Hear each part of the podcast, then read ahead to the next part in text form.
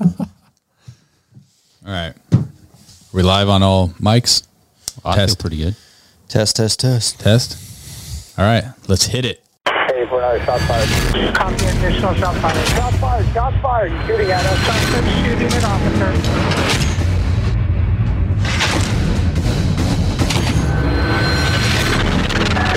Down. He's at the base of the stairs. White t-shirt, white male. All right, guys. Welcome back to another episode of the Shots Fired podcast. Thanks for joining us again. Um, we brought Mark back to the show. Um, he's going to be our third leg in the podcast from now on. Um, Third leg. Third leg. the third wheel. ah, the Yeah, we, we're going to bring him on. Not much better. No, but third leg. threesome. We're going to bring him on full time. Um, we think Mark brings a lot of value uh, to the podcast, ton of experience in law enforcement, and um, yeah, man, we're uh, we're happy to have you aboard. Um, so welcome full time to the show. Thanks, Billy. Yeah. You Yeah. too, Kyle. Yeah, I mean, We flipped a coin. Yeah. Yeah. I was on that side. Yeah, I mean, I just got to work on my beard now so I can have the best beard on the show. like, I got to keep that going. I'm trying. I mean, Shit, like, I'm I think he got me beat right now, but yeah, he does a actually. solid beard. Not a lot of people could pull them off, to be honest. And it's it is pretty solid. Let's do that. Let's go with this. Who whoever has the most gray in their beard oh, I'm, I wins. win. You guys are Yeah. actually like tied. Actually, I get those patches. Though. Mark might be winning. I have somewhat more on the side. You have it right in front. Anyways, let's give a, uh, we want to give a quick shout out real quick. Actually, we have a More couple of shout outs to to get. come. Yeah. Yeah, more That'll beer talk. show. Maybe we could get a beard sponsor. Yeah, that'd be cool. Yeah. Be Some of good oils and Yeah, yeah, Yeah. I'm all about them oils. Yeah. All right. We want to give a shout out to Josh. Uh, he's a law enforcement officer up in Oregon who graciously gave us two bottles of his uh, wine that his family owns at a vineyard in the Medford, Oregon area, um, Daisy Creek Winery. Um, thanks, Josh, for the wine. If you guys want to, you know, support your local law enforcement and you're in the Medford, Oregon area, um, go check out Daisy Creek Winery and pick up yourselves a bottle of um, wine. Thank you again, Josh. We appreciate it, man. Yeah, I, I've been in that area, and there's there's a lot of vineyards. You want to put there. these on the shelf up there and see if we can. Uh, Yeah, there's a lot of cool places to check out. It's it's uh, not an ugly area either. yeah, Billy uh, happened to says he's been to the winery before, actually. So oddly enough, Yeah, I want to hook up next time. yeah. so yeah, thanks, Josh. Um, another quick couple shout outs to a couple fans that uh, uh, reach out to us quite often. Uh, George, who's a local law enforcement cop around here in our region. And we want to give another shout out to Ryan from Ohio. So Ryan, thanks for your support. Um, we really appreciate it, dude. And um, good luck getting hired at the uh, at your Ohio State Troopers. Uh, we wish you the best of luck. Yep. So anyways, all right. Well, let's um let's kick off the show. Obviously, last time we told you guys that we wanted to do more of just like a like a just winging it, Bullshitting. just kind of Shooting bullshitting with the three of us. Yeah. Yeah. yeah, So you guys seem to like that. Um, we got some good feedback from our last show. So again, thank you uh, for that. Um, and thank you for everybody that has subscribed to the channel. All right, so we want to kick it off. Um, let's start out with some training topics uh, for you guys. Mark has a pretty good story to share about why he med- had to medically retire um, due to a training accident at, at SWAT training.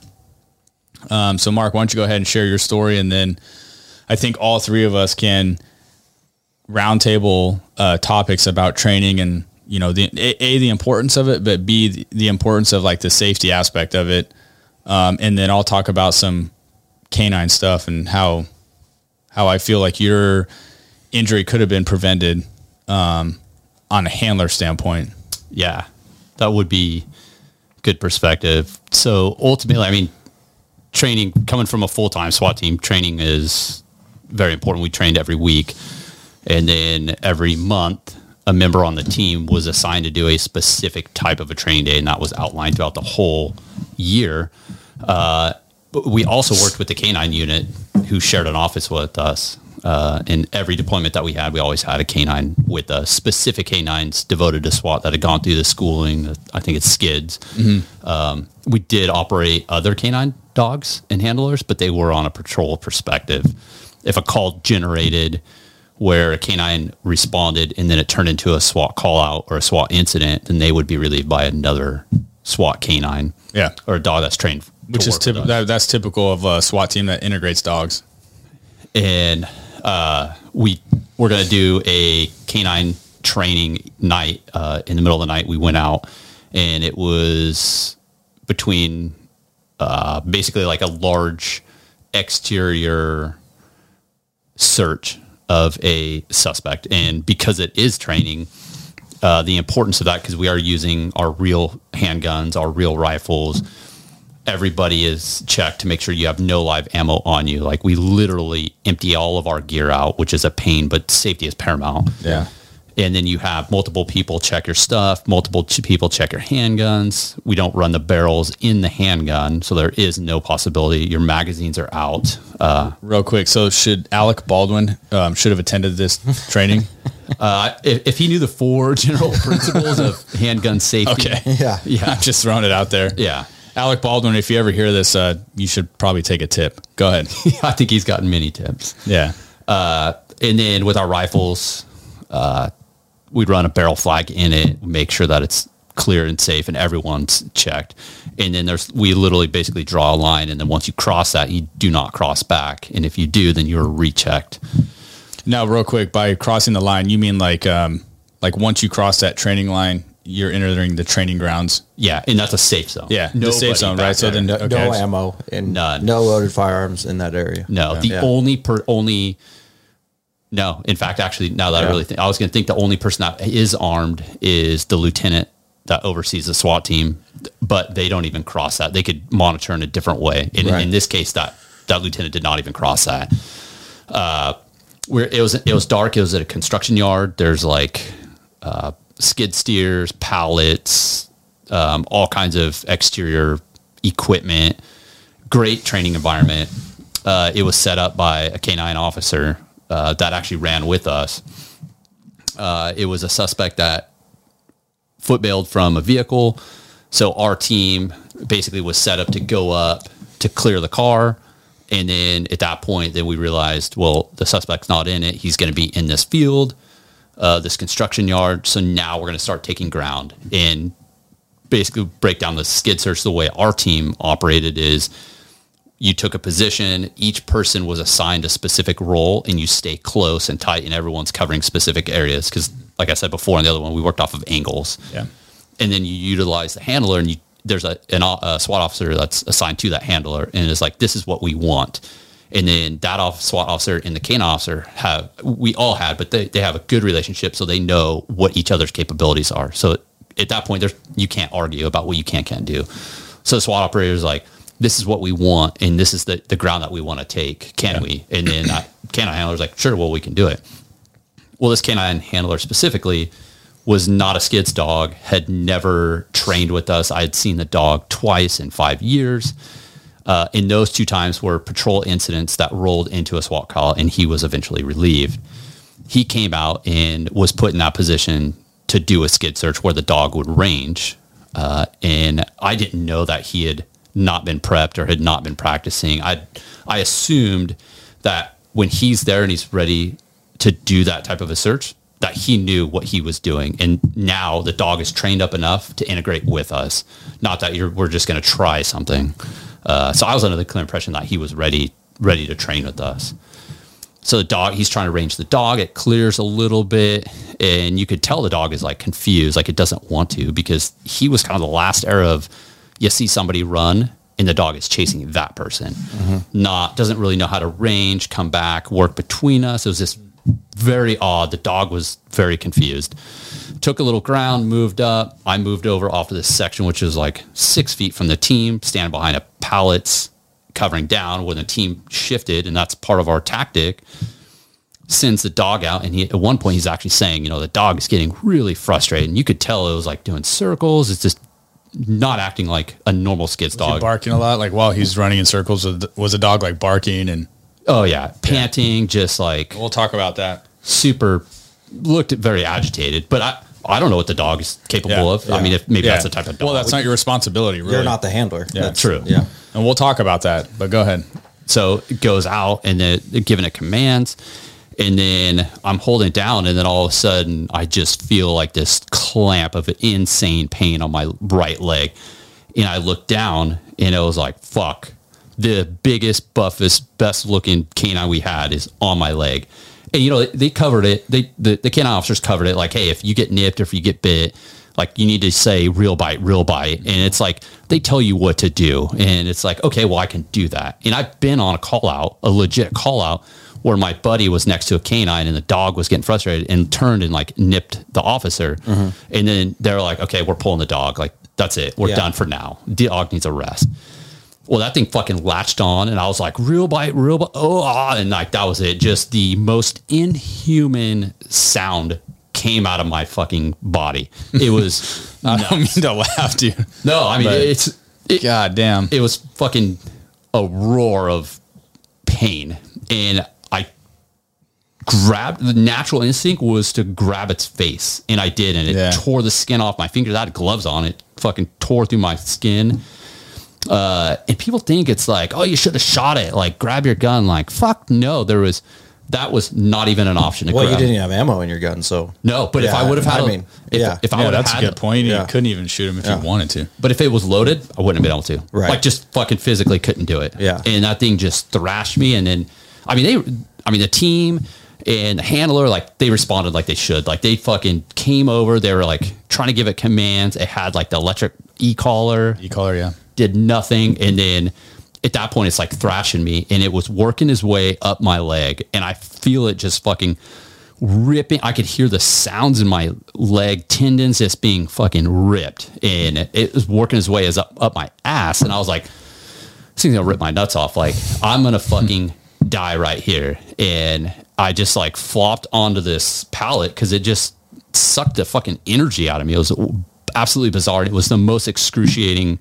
I don't know how this dog had that much force. That's incredible uh, and my partner that I've worked with for years grabbed my arm because I was like just starting to like lose it. Right. And then my other buddy grabbed my other side and just like supported me while this thing just fucking thrashed me. And then I do remember at some point, and then they ended up telling me after that they hung the dog upside down and they couldn't get it off and they're like choking it out. And after the fact, one of the officers was over at another section holding part of the scenario and they're hearing yells and screams and they think it's part of the scenario because the guy in the bite suit, you know, mm-hmm. when you, tr- I guess they Yeah. make yell like they're being bit. Well, people are like not communicating like it's a real fucking bite and this dude's getting fucked. So they're over on the other side, not seeing this, thinking, oh, this is part of the scenario. All right, they got the suspect. Like, so their movement's starting to change, but it's real. And eventually they get the dog off and they said it was on me for like over a minute. Like, That's a long, Yeah. long time, dude. yeah, like if you start a clock and you for a minute, Yeah, that's, that's, a long time. Hell yeah. And A just- dog biting you, yeah. yeah, it's, it's not only that, like it was fucking terrifying. Yeah. And then they just drop me on the ground. They get the dog away, and then going through like being on our team, part of like the EMT and like our medic evacuation, part of like one of the guys on the team that developed those plans. Like you listen to the patient. Like I was like the first thing I said is get a fucking tourniquet on me. Like I was so fucking weak, dude. There'd be no way I could have done it. And uh, I mean, maybe a few minutes after, but I was like, get a fucking tourniquet on me. And one of the medics on our team rolls up, and then my other buddy, my partner, like they cut my pants and they cut it up to my knee, and it, it's just like meat is gone on the side of my leg, and it was bad enough. My boot had filled with blood. They're like, we gotta like, we're gonna pack this wound, and part of it is like, you could have put a tourniquet on me, but that would have hurt like a motherfucker. But the packing, like actually taking gauze and like hurts too. fucking shove it in my dude. It was like exploding my leg. Like Oh.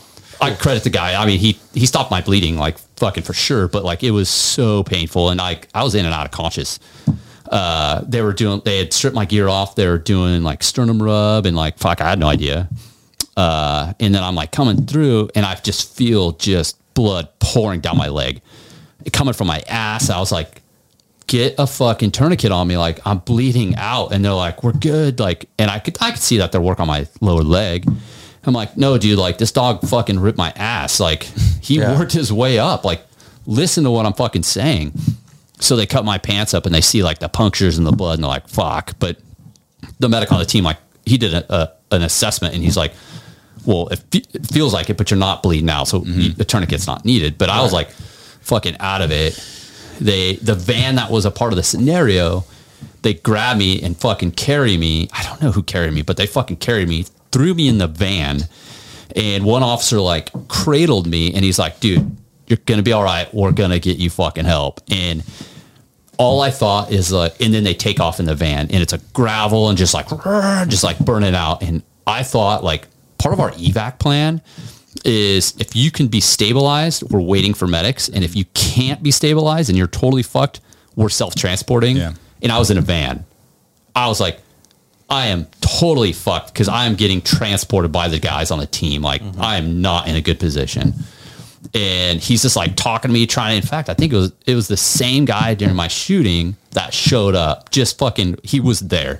really? Yeah, same guy. It just like fucking was holding me because I mean they're hauling ass trying to get out of this construction site, and like I just remember hitting corner after corner after corner, and he's like fucking holding me and just trying to keep me awake. And they get out to the parking lot and pull me out, and then I was like, dude, my my hand is fucked.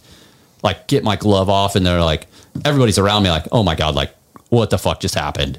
And I was like, get my fucking glove off, dude. Like, and they're like, you're gonna be all right. I'm like, no, get my fucking glove off, dude. Like, my hand's fucking fucked. And then they take my hand glove off, and there's like blood everywhere. And they're like, I think they realized like, okay, maybe he got fucked up more than we actually thought because it was Yeah. dark there. So then they cut all my fucking clothes off, but my little underwear, and it's fucking cold outside in the middle of the night, and like I go into shock, and I'm like fucking shaking, and I talked shit a lot on the team. Like I like to have a good time and talk shit, Yeah. banter, and I was like, you motherfuckers around me, uh, all have sweatshirts on. I'm fucking in my underwear, like. Someone give me your fucking sweatshirt. But they wouldn't do it. And some of it was like joking back and forth, like trying to keep me like, and I hear like the medics show up and then they like grab me and fuck take me to the hospital. And it was like, dude, that was the last time I ever put a uniform on. That was it. Still have the fucking cut up clothes and fuck. Damn. yeah, it was nuts, man. Like the pain is is and was like excruciating. I still have blasting effects from it. My foot doesn't fully work. Like I used to be an avid runner. Like I was in the competitions with the team. Like fucking I don't run anymore. Like the foot just doesn't work fully. Like Yeah. So you had you had obviously had like permanent nerve damage. Oh, yeah. Yeah. Down your leg. do a bunch of steps. Like your foot just starts to drop. You get foot drop. It like kicks off to the side. But yeah, that was it. That was fucking last day. Wow. Yeah, man. Ugh. that's that's quite the story. So going back, I mean, um, you know, especially people like listening to this, there's a lot of like good takeaways for training for from that story. you I think a lot was done right. There a, was a lot was done Yeah. right, and there was a lot a lot done wrong. Yeah, I mean, like, obvi- I mean, we we could sit here and w- I'm sure we will talk about all the Yeah. all the wrong, but um, it sounds like you guys. Well, you originally talked about you know making the scene safe, and and then we all know that's a relative statement when we do training in, in law enforcement, but firearm safety is huge. So you guys did that just great, phenomenal. Yeah, yeah, for sure. And then you guys had plans for plans for plans, and, and that's and that's any small team has that, especially a SWAT team. And uh, seems like you guys, you know, most people knew what the hell to do when when shit hits the fan, which is Oh yeah, Which is you, great. You look at it from like our team, the SWAT perspective, fucking textbook. Like everybody's response, what they're doing, all of it. I, I, I mean, we debriefed it, and I mean, you could always do better, but like Yeah. that's the point of a debrief. You learn Yeah. from that, you know. But like everything was good. The, I mean, you had guys that were the EMTs on the team that were like immediately assessed, like packed. I mean, they could have cut my pants up further. Okay, next time. Right. But like all of that, the stabilization, strip your gear, like we had trained for all that. I mean, not that specific, but we had trained for all that, mm-hmm. and it all it all worked. Came you know? together, yeah. and, and it sounds like they got you to an area where the ambulance could get to easier. Yeah. To uh, you know, that's just what I you didn't tell me that, but that's Yeah, what I'm actually- guessing was was their plan. Yeah, when they pulled me out and put me on the ground, and then they cut all my clothes off, did like the full assessment and like because it was dirty and dusty and pitch black where we're at. Where they're at was a parking lot had lights. Yeah. it was cl- a cleaner environment. So I mean, that's where they did full assessment, and they're like, okay, like you're fucked, but not. Yeah. We don't have to totally. You're not going to die. No. and especially you know with the limited equipment that law enforcement has for medical which is getting more and more i think most people have, or a lot of officers, and you should have some sort of medical kit, at least in your car, or a tourniquet on you, or or something. But um, you know, it seems like they used what they needed to, and it's dirty. It's you know, it's you know, you don't have everything that you needed there, obviously, and that's why we're not medics. You know, Yeah, it, it it it is dirty, but like I know that gauze was rolled on the uh my teammate's arm, which was covered in dust. But like the infection is the last thing you're thinking of at that point. Right. You want to stop the bleed. yeah, Yeah. So from the the SWAT perspective, it was good. The canine perspective, like they responded well, like the training up to that point, but like I think from your perspective with the handler and like recognizing, I think I think that's when that handler could have been like, "Hey, dude, I gotta, I this is this is not a legit scenario. Like I I need to stop." Yeah, and, and let's talk about that. So, I mean, from a handler's perspective, you have a lot going on, obviously, with, with the dog. Um, a lot of guys don't understand that you can't take a, you can't just take like a patrol dog and throw him into a SWAT type scenario for many different reasons. A, what is this? What does a full kitted out SWAT guy look like A bite to a dog? Yeah, a guy in a bite suit, right? Yeah.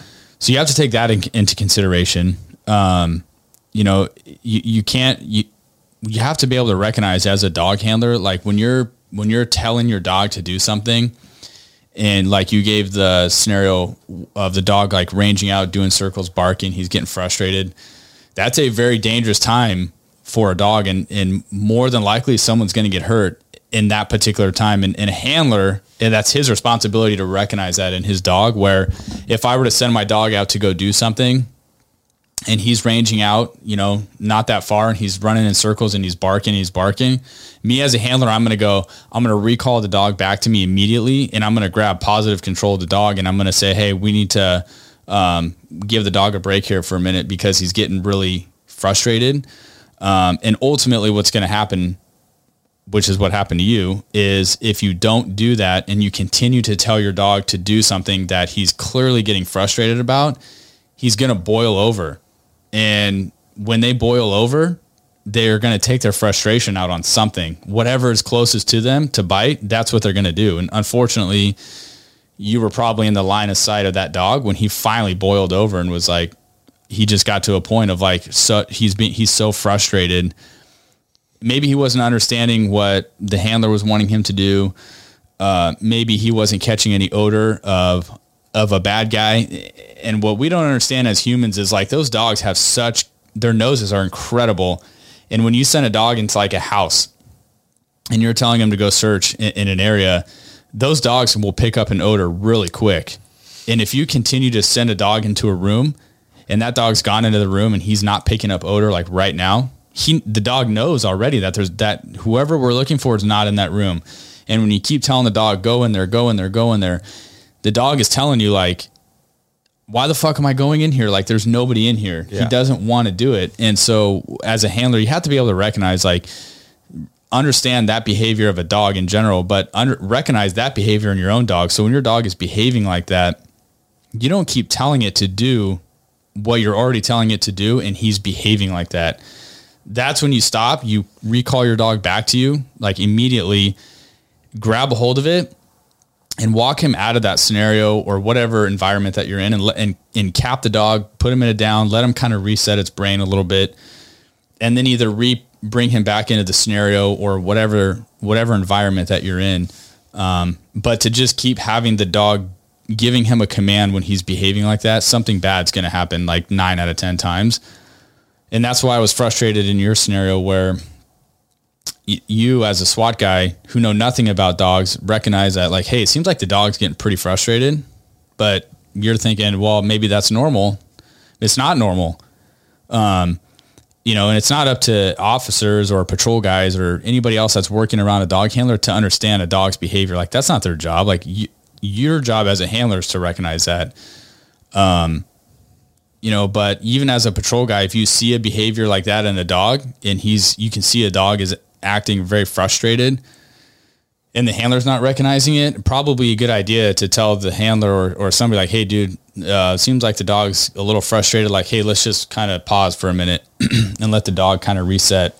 That's a real dangerous time to be operating as a as a handler is when your dog is behaving like that. And it may be in a real world environment where I've had it several times where I'm trying to get my dog to do something, he's not doing it.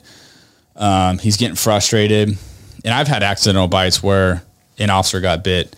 Um, you know, those are for reasons of cops that are like screaming and yelling out while the dog is out on a search. And we, you talked about it before where you don't want to do that. Like the number one rule we say in the canine world is don't be the most interesting thing in a search. Meaning when the dog is out searching, You were pretty fucking interesting, I guess. Yes, I mean, just Yeah. standing there. well, two different two different circumstances. Your circumstances, dog was just so frustrated and boiled Yeah, over yeah. and bit the first thing in sight, which happened to be you.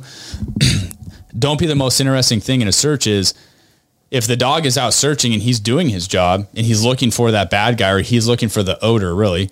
Um, you know, and if you're going to be the guy that's like, maybe you see the suspect before the dog does and, and you start screaming out like, show me your effing hands or whatever, right? And the dog doesn't We have target use lock. curse words. It would say, Yeah. sir, can you please show me your hands? Oh yeah, no, we yeah. no, we would probably. but but what I'm saying is like if you see the bad guy before the dog picks up the odor and you start screaming at the bad guy, which is natural, understand that you now just became the most interesting thing in the search and you just now took all the attention to yourself and you- you're more than likely going to get bit. Now, I mean if if that happens and you're a dog handler and you have a patrol guy or a cover officer who kind of goes off the rails a little bit um, and, and makes himself that the most interesting thing, you better get control of the dog immediately because in the back of your head, you should be thinking like my dog's going to go bite my partner. Um, and I had that happen one time in a house. We're searching dogs in odor, and I'm telling the guys like, "Hey, dog is in odor, and he's in a room." And we, I tell all the patrol guys, don't search anything. It's pause before boots. Don't open doors. Don't open closets. Like, let the dog do his thing. It, it- wait for the alert, and then we'll go from there. Well, the dog is in odor in this bedroom, and this this cop goes in the room, and he pops open like a little, um, it was like a little hideaway uh, closet in, in a room in, a wall. It was like a real small door. And what does he do? He pops it open, and who's in there? The suspect was in there. And what does he say? Show me your fucking hands. He's yelling. Dog immediately target locks on the officer because he doesn't see the bad guy. And I luckily I grabbed him by the tail in time, but he was gonna absolutely bite that guy. Yeah. Um. So I my wh- point which is his job at that. Like, I mean, Yeah. like, like he's doing. yeah the dog doesn't differentiate cops problem. and bad guys Yeah. like yeah like if you if you're gonna make yourself the most interesting thing when the dog is in like the red zone of like he's he's in it to win it at that point Um, But your incidents, it seems like someone else was at fault that's triggering the dog. Mine was They are. Right. We were they are and good, so and then the, the handler just he recognized it. He just I don't I don't know why. And maybe he was going to give it 30 more seconds and call it. I don't know. But that was the dog just yeah Yeah. I that Un- point. understand that No, I- when your dog's behaving like that I, I just want to make it clear like that that is not a time to like to con, con, to, to continue to give your dog commands that's a time to stop like stop right now pu- call the dog back to you get control of the dog put him in a down and let him reset because Well, people people have argued like, well, it's a training environment. Like, well, where are you supposed to try to train? And like, we had covered in, in the officer that led this training, the canine officer had covered all the safety procedures. Like, we Well- did we did it with like other dogs, and there's no problem. And then the, this one is like, so oh, okay gonna do it. you so know? then i would if someone wants to say that then i would pose a question well fuck okay like let me take a, a day two cop out of the academy and throw him into a SWAT environment and Oh, you and- never fucking do it. That's the thing. You don't No. do that. Yeah. Right. Like, nor would I expect a day two guy to even understand anything about what his job of a, of, of clearing a, um, an area like a SWAT team would. I wouldn't, I wouldn't expect that of that guy. Right.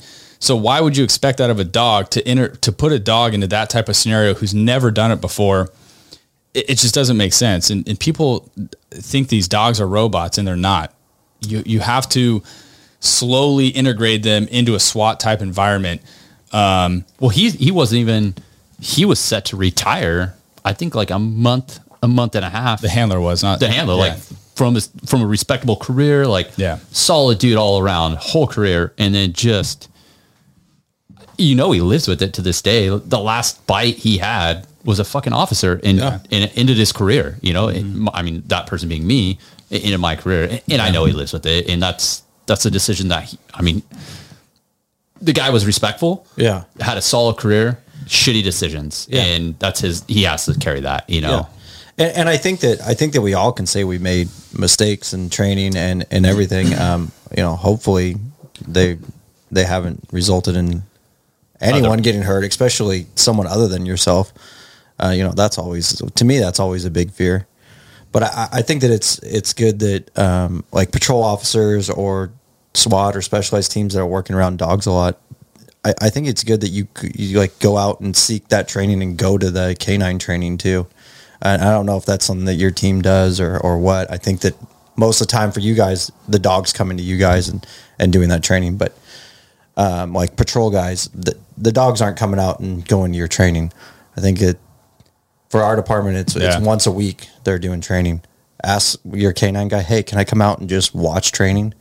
Uh, can Yeah. I, you know, that for for me, like I I went out and I did canine training a lot, and I know the first five or six times I, I wasn't allowed to do anything. It was just observations, and then worked my way up to you know actually doing stuff. But yeah.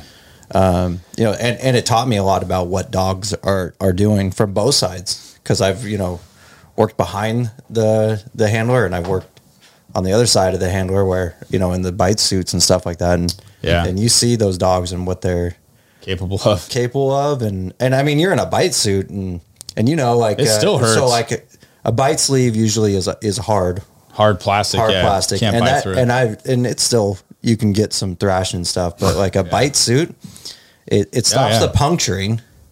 You still feel the pressure. But you though. still feel the pressure. I, I remember coming back with with bruises all Oh, yeah. up and down my arms, and I was like, I never like I never knew. Like I always thought, oh yeah, it's gonna fucking hurt when these dogs hit you. But after doing that, I was like, I don't want to fucking be on the wrong end of this. No. Yeah, Yeah. yeah, That's why I say like so. When I was a dog handler, and if you're a dog handler listening, like I had a PowerPoint that I put together myself, and it's every um, rotation into a briefing, I would bring it and I would show the patrol guys like this is how a dog works. This is what my expectation of you is as a patrol guy, and then I would do little scenarios and work the dog around the patrol guys. Go do a building search or whatever. Um, so that guy, so that way guys get used to working around the dog, but that responsibility is on the handler to do that. Yeah. Like that's not the patrol guy's responsibility to to understand how the dog works. Like no, it's it's the opposite. The dog handler needs to be showing the patrol guys how the dog works. And if you're not doing that, I would strongly suggest that you do that because if something were to happen, at least you can go back and say like you did provide some level of training. Um, and I think it just it would prevent guys from getting bit out on calls. Um, you know, sh- sharing the do's and the don'ts of of being a cover officer for a dog handler. That's all. That's my two cents into it. Well, and and you brought that up like so your your thing that was almost an accidental bite where you grabbed your dog's tail. That officer stopped being your cover officer, and I don't know if that Yeah, was. I don't know if that was what his goal or what he was supposed to be doing because when uh, when I've done cover for canine, it's hey I'm I'm covering That's what the you're handler. supposed to do. Yeah. The, the, I'm, the I'm not searching. you're not for, searching. I'm not searching for anybody. Yeah. He's not. He's not looking around for bad guys to you know attack him.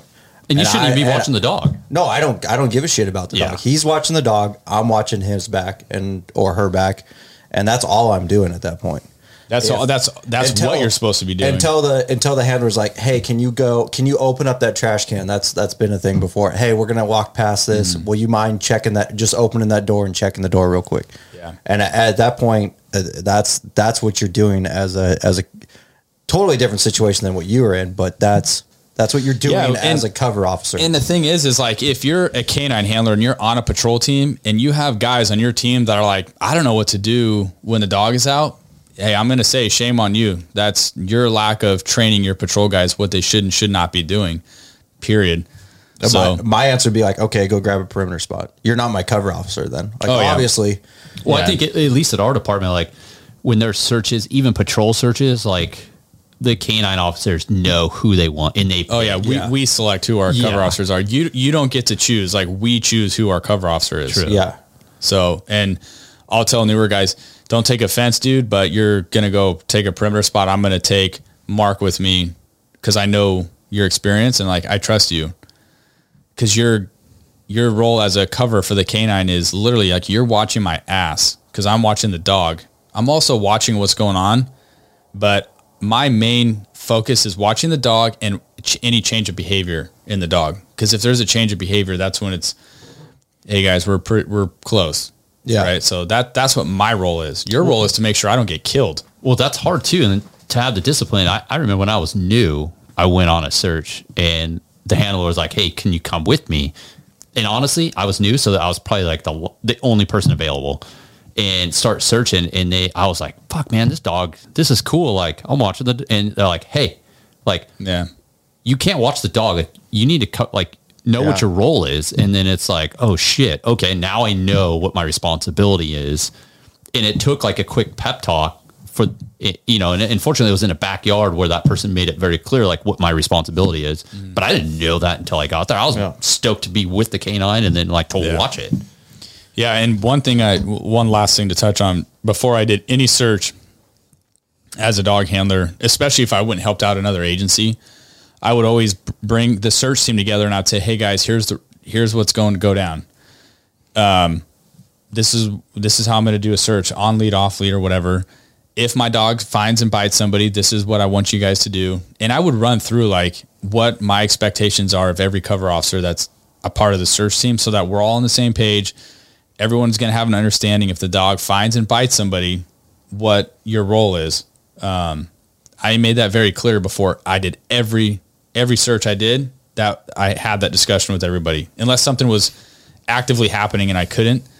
But um, i always had that talk so that we're all on the same page and then that way you know if your dog's biting somebody and then you got like three cops standing around and they're too afraid to go up and grab the bad guy because they don't want to get bit you can't have that you know so anyways i mean again like if you're a dog handler like those are things you should be doing routinely have that conversation before every search so that you're all on the same page Yeah, and for the people that are listening, just to clarify that I had never had a negative experience with any other canines, the officers that set the training. Like we had covered the safety aspect, like all of that start to finish. Like there was no Yeah. problem. It was just that one officer made that shitty decision to do, to first of all to do it and then to continue, and that is like Yeah. that's when Yeah. As a- shit happens. Well, you and, it sounds like to me is, um, you know, he sounds like that he was he's seasoned. He knew what he was doing. oh yeah, from what He- you were I mean, talking was about. Yeah, a full, a full law enforcement career. Yeah, and um, but you know, you get with you know anybody gets with around a SWAT team or you know a specialized team, they want to impress them and they want their dog to impress them, you know, whatever it is, and. I, that could have been part of it. I, I don't know, but it could have been that, hey, I, I want to show him that my dog can do this. And if I call my dog back and be like, hey, he's, he's yeah fucking stressed out, that's an ego thing then dude. it's it's that it's that ego like, oh, my dog Yeah. failed, right? Yeah, he sucks. He, I can't do it. And and Well, there's other guys. There's You know, other suck guys it up. that send their dog and they're in the car and they're, they're like, "Nah, fuck no, I'm not coming out to do this." The dog's not gonna do it. yeah, yeah So- yeah don't don't have an ego as a dog handler man don't have an ego as a cop. well uh, yeah at all but for sure as a dog handler like somebody could get seriously hurt your case in point a dog is not something to mess around with and try to impress anybody like your dog is either suitable to do the job you're asking him to do or he's not and if he's not then don't make him do it because that's when bad th- bad things are going to happen. And unfortunately dude that's exactly what happened to you. It sucks. Um, personally i don't think it should have ever happened but we could spend forever talking about a lapse in judgment is what we'll say on that. Um, and it is what it is. Um, but um, you know it's just unfortunate. That's Yeah. all. Yeah, should never have happened for sure. A lot of debriefs after it, and a ton of good things. I, and you Yeah. talked about right away, like the positive aspects. Uh, there was a lot of good stuff that we did. The team members yeah did. Oh yeah Other canine M- officers. most people don't do Yeah. all, all that And then the debriefs, and it's only improved from there. Right. So yeah And and I you said debrief like 15 times. If you're on a team and you're doing stuff whatever it is, you know, maybe not everyday mundane training or maybe so, I don't know how you guys do it, but debrief because and don't and again, don't have an ego. Be like, "Hey, ah yeah, you know, I you know, I tripped it up a little bit here. Or uh be like, hey, you should be able to talk to your friends, your partners, be like, hey, I think it would have been better if you did this, and then that you know them saying, well, this is why I didn't do it, and it, it gives everyone an understanding of what's going on and makes everyone better. and that's that's not even that's you know you do an entry where there's a horrible guy in there and you know you guys end up fighting him or shooting him or whatever that that scene's going to be contained at some point go back and and rewalk through it as a team if you can i know Yeah. sometimes scenes are frozen and, and Yeah. things like that but Yeah. if you can it, that's always great because you can it's hard to say oh i went left here because uh and then you're sitting there like why did i go left here or whatever and you're like oh there was a dresser in front of me or something i don't know what it is But th- those are, I think, debriefs are huge topics, and we could talk about that another time or now. But when you have the ability to say, you know what, I made a mistake, I went this way, that costs different teammates to do something a little different. And two guys back might be like, well, what the heck happened? Like, that's not our tactic, or that that was weird, or they may not even know. And for you to be like, you know, I made a mistake, I hook left, and I should have held or something, and it takes a lot of courage to say that, but Uh, it builds trust. it's it's helped me out a, a ton. I remember doing a, an entry when I was on a, an art team of ours, and um, I came through the door, and it was stairs going up on the left, room on the right, and then a hall, like a not even a hallway, like an entryway in the kitchen. Guy comes out as soon as I made entry, comes out, and then goes back into the kitchen where I can't see him. So I just stopped and started yelling at him, and my partners just said I could feel him pushing on me, like, and I'm like, yeah, you know, like yelling at this guy, and then you know, it ended up working out okay and everything. But then they're like, "Hey, motherfucker, move!" Yeah. and I was like, "Oh fuck!" Like that's Got a whole like that's like you. 101. Like that's Yeah. like entry 101. Don't Yeah, stop, don't right? stop, yeah. Like I made it three feet in, and I was just like, "Fuck." So you know, again, don't have an ego too, because your Yeah. your partner's like, "What the fuck were you thinking?" And I was like, "Well, I saw a guy, and I, you know, he disappeared, and I was like, I don't want to go chase him, whatever." which isn't a bad idea. Like, Well, those No, guys. but should- I mean, but it, the the options I had was funnel into the room, whichever which way, or back out. Yeah. Uh, Not what I did. stop in yeah, the middle. yeah, stop, fatal funnel, whatever you Oh, want to okay. call it. I see what you're saying. Yeah. But you know, it, Make you know, I had a stairway up here, which I was like, I'm focused on in front of me, and and there was enough room that people had you know stairway covered and and they had the other room covered, but still, I'm sitting there and there's still people sitting outside like, Yeah, wait, they're waiting to go. Yeah. Yeah.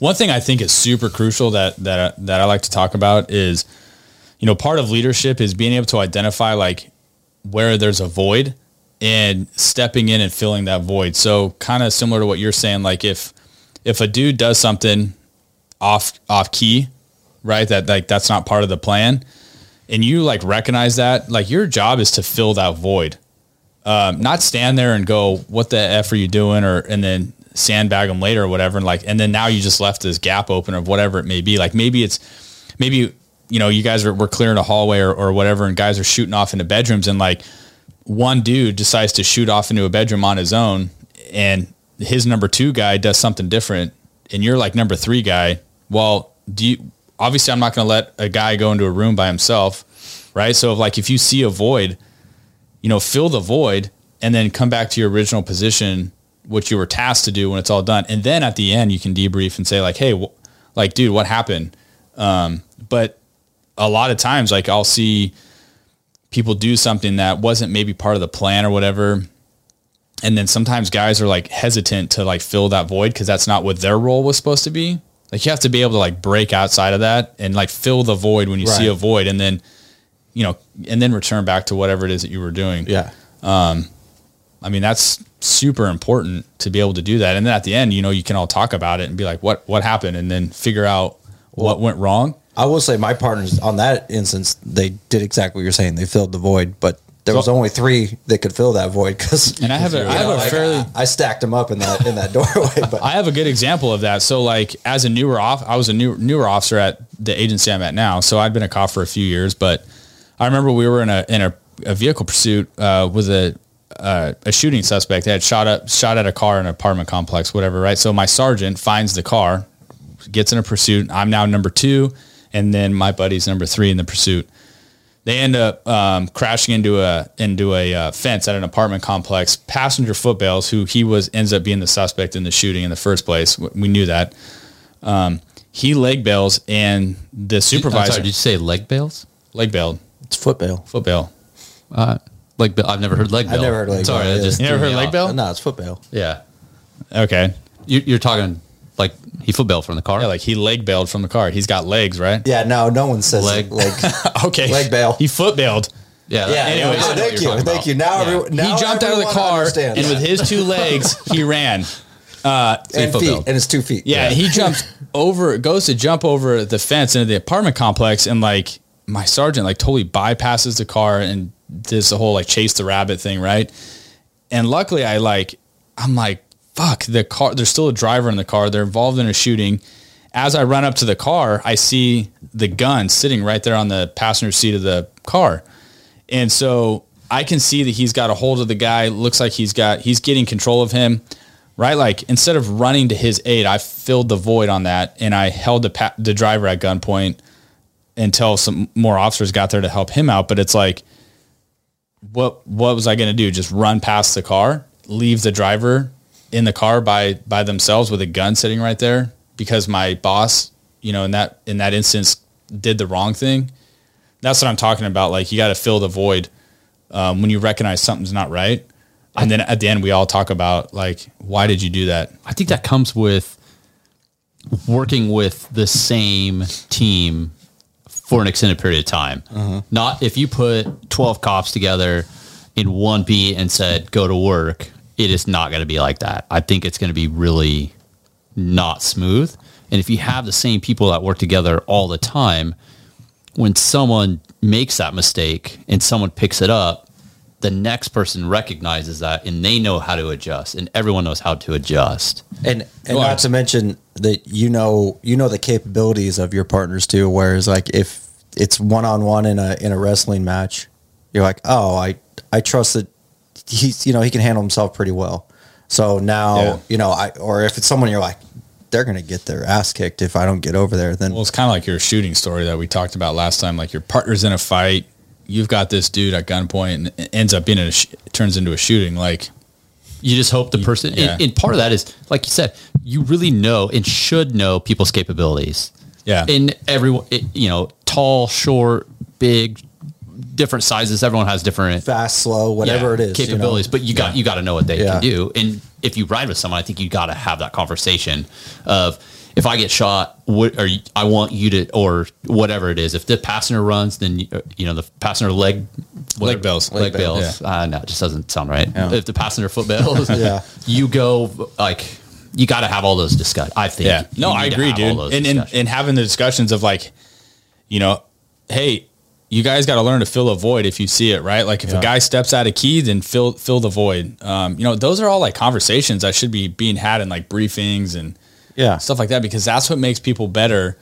And sometimes guys and, and gals don't get to work with teams for that long of a period of time.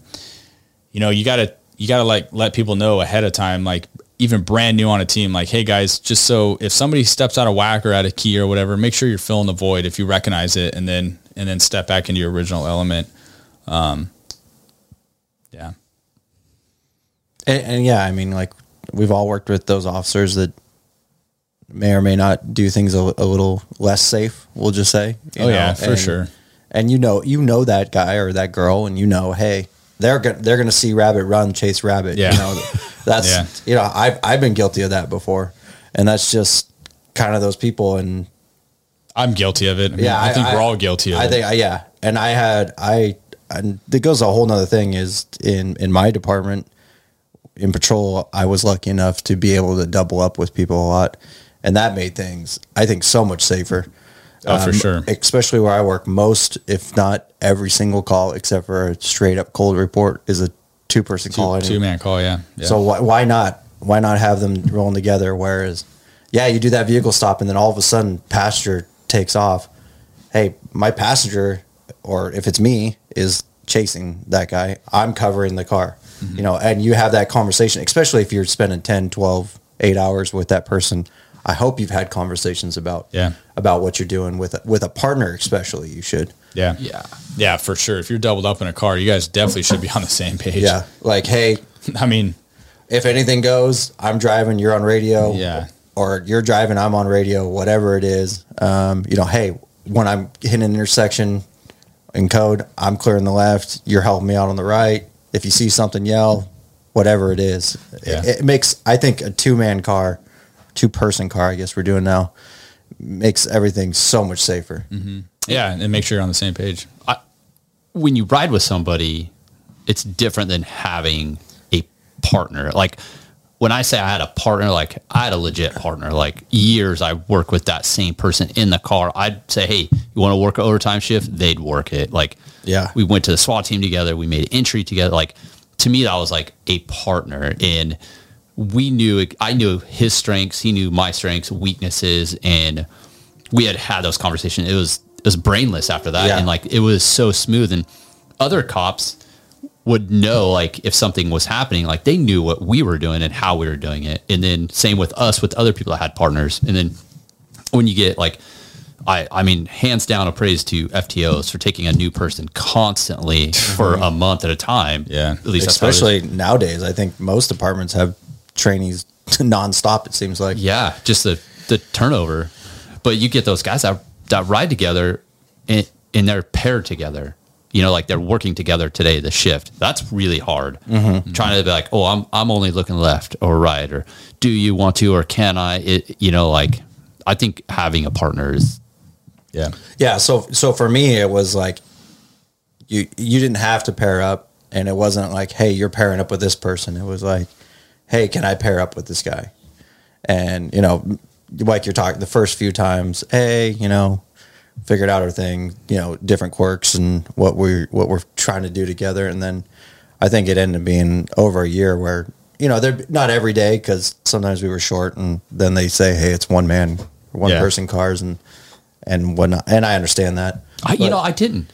There was a time where people wanted to ride together, and they're like, "Nah, we don't. We want more cars out there." Then the budget hit in like Mm-hmm. Right. 2008 and nine, and they're like, now people got to double up, and everyone was like, "I don't want to ride with this person," and then it switched back. But Yeah. Well, could you imagine? There should never be a forced forced double up. I don't think so. never. That you should never be like, hey, Yeah. Mark, you're riding with Kyle, and No. you're like, I, I don't like Kyle, or like Kyle does think. Not Yeah. maybe Could you imagine the dynamics of that? Yeah, maybe it's not that I don't even like Kyle. It's hey, maybe Kyle and I don't. You know, we're both trying to. We're both chasers or something. Yeah. You know, we, we, none of us have a level head when when somebody starts or, or whatever which it is is. true, probably. You know, and, you know, and, and it's like, hey, maybe that's not a good a duo, and you don't need to be forced into Yeah. it. You should be like, hey, I wanna, I wanna ride with Kyle. I wanna ride with Mark because You're all. Kyle's a bit of a wild card. yeah, All right. We want to talk about uh, some training topics and give you guys some training tips. Um, a lot of times, I think uh, we all three at least agree that most most cops don't get adequate enough adequate training um, as it relates to to our job, um, you know, our everyday job. Um, you know, unfortunately, in the police world, you know, whether it's funding or or staffing or whatever the case may be, you know, there's only a, a handful of actual mandatory training days that most departments get a year. Um, you know, which obviously I, I don't think is enough. Um, so we, we want to give you guys some ways on how to increase your training ability um, using everyday things. And um, Mark, you brought up a good topic of finding homes that are or neighborhoods that are being freshly built. Um, you know, like n- new model homes or whatever, uh, which we we use a lot of on for canine. Um, but do you want to kick it off with? Um, No. Yeah, I do. Uh, so, uh, one of the things that we did on our SWAT team, but it worked on a patrol team level too, and that's where most of the guys adopted that was in the area that you work. You may not have the opportunity to, to float through a house or to clear a house with two or three of your, your guys on the team, and it, you may go, depending on where you work, two or three weeks before you have to clear a house, and that's not the time when you want to actually clear a house and figure it out. So we would, and I would recommend find new housing developments that are being built and go talk to the superintendent, the sales people that are working. And if they have the model homes already done, they're furnished, that's a house. Walk through that thing with your partner and spend some time in there and really learn the layout of, of that house and how to move through it and how you would respond to it. And then go to the next house because there's usually like, I think like four or 5 mm-hmm. model They're all different, yeah. Mm-hmm. and move through them and then come through the back door and go that way and just change it up have you go first and then maybe i'll go first and then we'll do three people and furnished is huge too. I think like uh, if you can find a furnished house, it's it's it's a world of different. Oh, yeah, 'cause you got searching a, searching a house with nothing in it, you're like, oh, done, clear. Yeah. It- it's so different. Two But- feet in a room, you're done. Yeah, But if that's all you have, I mean, there's still a lot of than nothing, Yeah, yeah. there's still a lot of value. You can you can work even on like low lighting conditions. You know, using your flashlight to clear. Um, you know, so if you even if you had a vacant house, I, I still think there's uh, some value um, in using you know a vacant house to do some type of room clearing. Um, like I said, especially if you're a graveyard guy working at night, you know, work on flashlight techniques and you know when are you going to illuminate a room and when are you not and backlighting your partner and all those things i mean um, you know those are all things i like to work on with my patrol teams Well, and it brings up, you know, people think, oh, training is, I'm going to this class. I've got, you know, you can look at my resume or whatever it is that you have, and it says, I've done this training, this training, this training. It, it doesn't have to be a formal training where you get your little bullshit certificate or whatever at the end of it that says that you stayed awake for a PowerPoint. Yeah, for eight hours. Yeah. But you know, it's it's you and your your partners, your team, your your friends, whatever it is. Um, sometimes off duty, whatever it may be, and doing that and going, hey, hey, come over to my house and you know we'll search my house and you know we'll go over to your house and search your Yeah. house or something. We like do that, that. And, and that's huge. It's Yeah. just and and that and and I know like my my department at one point didn't have team policing, um, where you had everyone had these different schedules and they were all overlapping. So when you went to work, it wasn't the same guys every day or girls, and and you were you were on these. You would go and you'd be like, oh well, I worked with this guy the other day, but the next day you're working with this guy.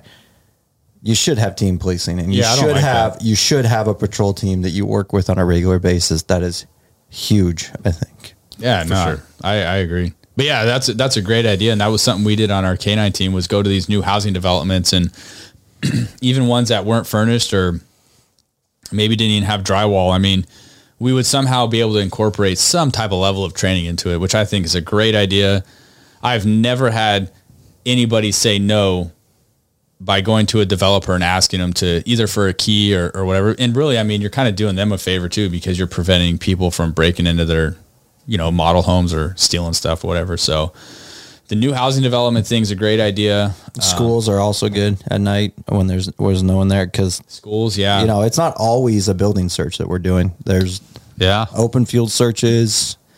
Um, you know, there's all kinds of different searching that we do, and and hopefully you'd have a canine if you're doing a, a, a bigger search, but still, you might you might not.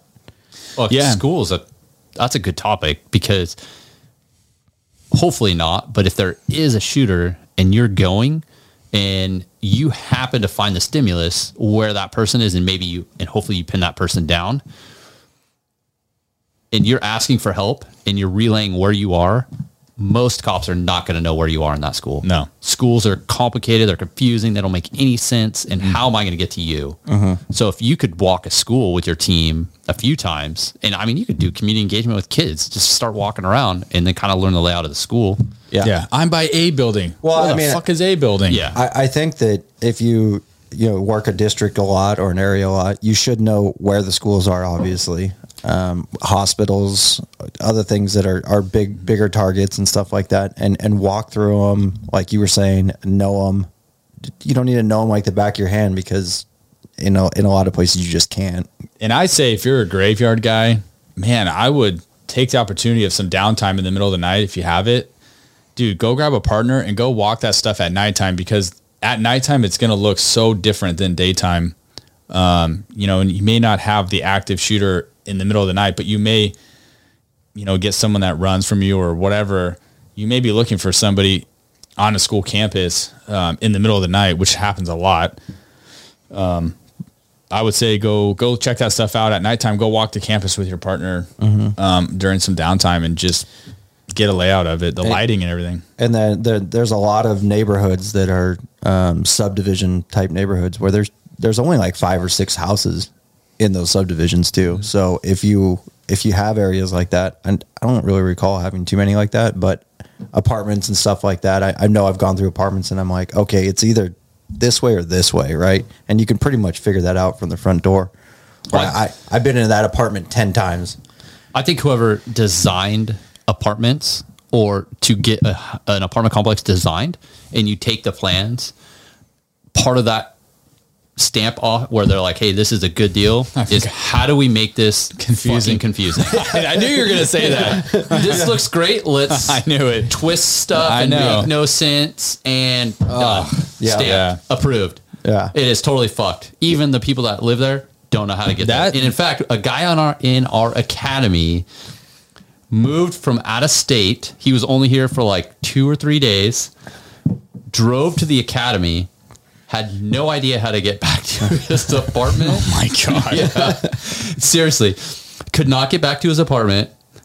And back then, phones didn't have maps. Like he drove Mm. around, he said, for hours until he found his apartment. Legitimately, I'll tell you who after. Yeah. but That's crazy. Yeah, I believe it. That that that was a big factor in like my first shooting I was in. Like just such a confusing layout of this apartment complex and not knowing where this uh, target apartment was. I mean that that ended up being bad for us. But um, Oh yeah, you can never rely on the numbering system. I No, will, they're I will tell you terrible.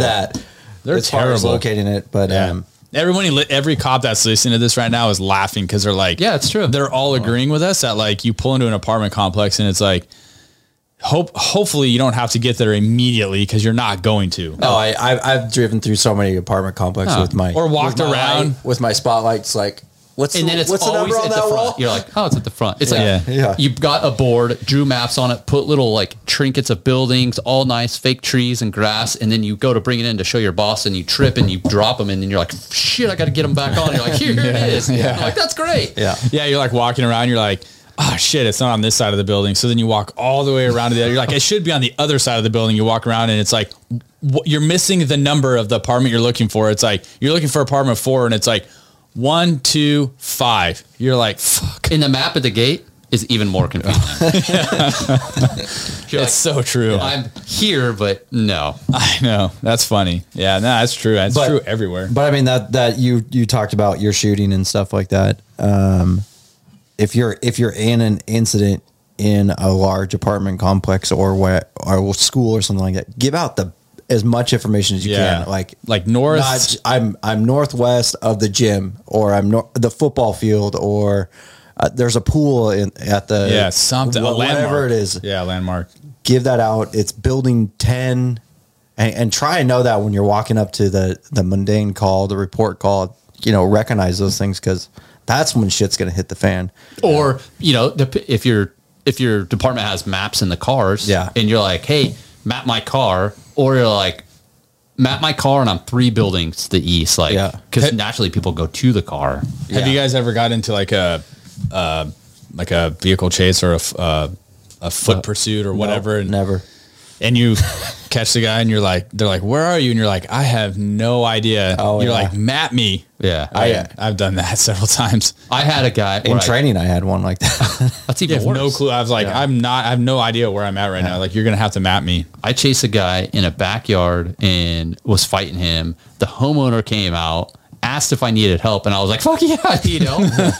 and my partner's like, not my partner, sorry, uh, responding officer was like, "Where are you?" And I'm like, "This is where I'm at." And he ended up being in on the other side of the fence in an alley, one house down, but could not find me. I'm like, I, you know, like you're like, dude, why are you not understanding? But like my communication was confusing to him. Yeah. yeah. I've, I've had uh, homeowners come out and, you know, sitting there watching or whatever. And then usually it's, I would have someone in custody or whatever, or still struggling with somebody. I'd be like, "Wh- what's your address? Yes. Yeah. Oh, yeah. And then I would just at some time. What street am I on? Like, Yeah, what street is this? I've, I've had that. Like, hey, where am I? Mm-hmm. And uh, usually they'd tell me. I, I'm pretty sure someone told me the wrong address once, but that's a whole other story. Yeah. if a cop just appeared in my yard and is like out of breath struggling with someone and is like hey what's your address i'd be like holy fuck this dude is he must have ran some distance like he doesn't know where he's at Yeah. so i guess that's important is really know where you're at Yeah. Yeah. Sometimes, dude. Or I mean, when you say map me, most of the time it's going to be your car. it's my car. Yeah. So Yeah. if you're on foot, you're screwed. And then you can be like, okay, I, I ran north from my car Yeah. and then I went east through a field and I came to the, I, I went through two streets or I went through two houses or something like that. I, I don't know. Like, Yeah. the best you can. Some, sometimes that's all you got. Because Well, that's having a partner's great because they can like kind of communicate and stay there with you. Yeah. So since we're on the topic of training and and that that scenario of like kind of not knowing where you are, um, f- one day for a canine training, I set I put I went to this neighborhood, and I literally knocked on like so many houses, dude, and I got the buy-in of all the homeowners to set up like a real life training scenario where the hand like nobody else knew where we were going to do this scenario. They didn't know what the scenario was going to be, but I got the buy-in of all the homeowners to do like a like a mock foot chase, yard to yard search, um, and it was actually really cool. I mean, um, it was it was an all day event. It, it took a lot of preparation to contact all the homeowners. Like, hey, can we use your backyard? Search your search your backyard. Um, you know, make sure they don't have any animals and stuff like that. But I got it all put together, and, and it ended up being a really good training day you know i mean maybe once a year if if if somebody can put something like that together if you're on a specialized team or whatever go to a neighborhood that you know is friendly to law enforcement and um, put together like a real world scenario using real houses and backyards and it ended up being like a really cool training um, and at the very end of this training there happened to be a vacant house on this block so obviously the handlers and officers that went that I put through this training, they didn't know that. And so they had to actually physically search these houses, contact the homeowners, ask them for permission to, to search their backyards, ask if they had any animals and go through the whole thing. Right. Um, so it was pretty cool. And at the very end of it, obviously unbeknownst to them, this, the bad guy was hiding in a, in a vacant house that was on this block. With the bite suit on? Yeah, he had a bite suit on, but then like I set up a gun at the sliding glass door of this vacant house, right? Where hopefully they saw the gun and it was like, okay, do we pump the brakes and slow this down? It, maybe this might be a SWAT call now. Um, now you have a firearm involved. One guy ran this scenario and stepped on the gun. I'm not shitting you. He stepped on the gun. Didn't even know. didn't even know the, that there was a gun there continued on with the search in the house, found the guy and whatever. I'm like, hey, come outside, dude. Let me show you something. I show him the gun. I'm like, you were standing on it. Didn't even know. But I guess my point is, is because it was more of a real world type of search um, involving actual homeowners and stuff. You know, I kind of got to him a little bit more. I think. Well, yeah. I mean, So so it was have to pretty really cool. think about it. the more real you can make training, the the better Yeah. it is, and it's hard, right? Because It is hard. It takes a lot of work. I mean, for us, real is is danger, and yeah, you can only You know. take that so far. I mean, Yeah. obviously, but But you got to have passion for the training. Like, Exactly, and have that's- to that's the want thing. to do it and to better. And Yeah. I think the whole point of training is to when you put on a training day, I think you should already have in mind things that you want to achieve and things that you want to fail and things that you want to improve on. So like if your team needs equipment, put on a, a, a training day that has those equipment needs. That one shows like, hey, we need this, but then also, what are we going to do because we don't have it? Mm-hmm. And then what went well? Like, what are some things that are good takeaways? And then what were the failures? Because you're always good. Once you start a scenario, it, it kind of just evolves and you may want it Yeah. to go this way, but it's going this way. Yeah. Yeah. You just roll with it. that's the whole point of a good scenario. yeah, Yeah, just to let it go. But I, I really like having a, a, an actual concept when you start of what the goal is and how do we identify deficiencies and then what are some things that I want out of it and how do we identify like some failures because the failures I think are really where you learn from a training day. yeah. and and you brought it up on a on a previous episode or show, whatever we're calling these. Um, A shit show. shit show. a shit show, yeah. Uh, inducing some some sort of stress to that Yeah, training for too. sure. the best you can and and you cannot you cannot replicate the real time stress um, yeah. i mean i think that unfortunately for you you added a shit ton of stress to Oh, yeah. a, a training situation That turned real. It turned real, it real turned quick. real. but Yeah. your team got got stressed on a medic a medical evac you know real quick like that Yeah. was that that training became real but That's in the end- Find a car and everything. Yeah. in the end that's what you can look back on is hey th- on this training we learned about medical evac We learned about the importance of like actually carrying your medic and your your equipment with you and having it accessible and who's mm-hmm. who do they use my medic equipment or do they use your like all that comes into play and you should talk about like you should talk about that as a team too, because I my my thinking and and you might have a different take on it. Always use the victim's medical stuff first if you can. Definitely.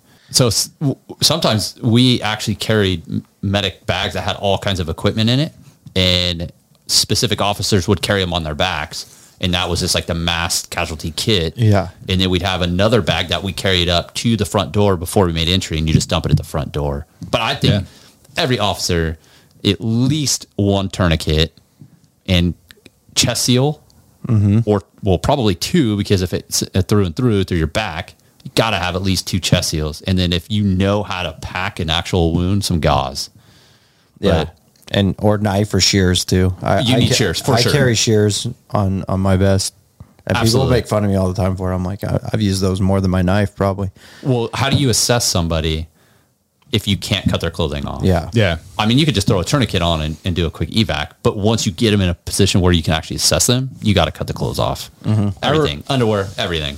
I think we talked about. I, I think we talked about. Yeah, Bi- for for Billy, if you have to cut his underwear off, prepare to cut a thong off. yeah. Yeah. oh, he's not wearing anything today. Yeah. we have an officer that that doesn't work for us anymore, but he legit free balled it. Like, did not wear underwear, and like he was in an OIS. Yeah, I'm not going to get into that, but No, please do. I remember. How do you know that he didn't wear underwear? Oh, he made it known. Okay. I, don't, I think we may have talked about it on a previous episode. I'm not sure, but um, when you guys had one of your your guys get shot in the belly, right? And I show up and I'm trying to help this dude, Yeah. the officer. You know, I remember like getting the officer in the back of the car, and we're rushing him to the hospital because he got shot in the gut, which is a terrible place to get shot. You know, and that's your the the a, lo- like the luck of You need a surgeon. Oh, you, the only thing that's going to fix that is a, Yeah. a, a tape that thing, seal it, unless it's super low in the pelvic. But you got to tape that. So thing. his was like right by the belly button. So, you know, I'm in the back of the police car with him. I'm trying to give him first aid. A, it's dark. You were in the back of a police car with in a cage. It's hard. And I remember being very frustrated. Like I could not get his gear off. Like I couldn't get his vest off quick enough. I couldn't get his his duty belt. Um, so like you talk about having shears on you. I mm-hmm. mean, I don't carry those on me. And I, I can vividly remember like one of the most things that frustrated me the most was this cop is like dying. I'm trying to help him and I could not get his gear off fast enough to figure out where because I didn't know where he was shot at at first. Eventually I was able to get I was able to get his vest off and rip his par- partially his duty belt off, but I remember that was like one of the things that frustrated me the most was like I wish I had a pair of scissors or something to just cut his damn clothing. And I and didn't have shit. think about that situation. If you didn't have it on you, even even if that say that officer that's driving you to the hospital has a full kit with him, it's in the trunk or it's in the front seat. Yeah, it's not There's accessible. a, there's a cage. There's there's no no pass No. through that I know of. At least in our cars, I don't I don't know of a pass through that you can be like, oh here, let me While pass you're this driving? back to you. No, mash No. it through the screen. and, and what are you going to do? Like, uh, lem- let's stop, get out, and grab the kit? No, it's and especially that situation. You you guys were fortunate enough that you were fairly close to a, yeah, a hospital. uh, like trauma- a trauma hospital too, but And that- still. and that that brings up another thing. N- know your area very well.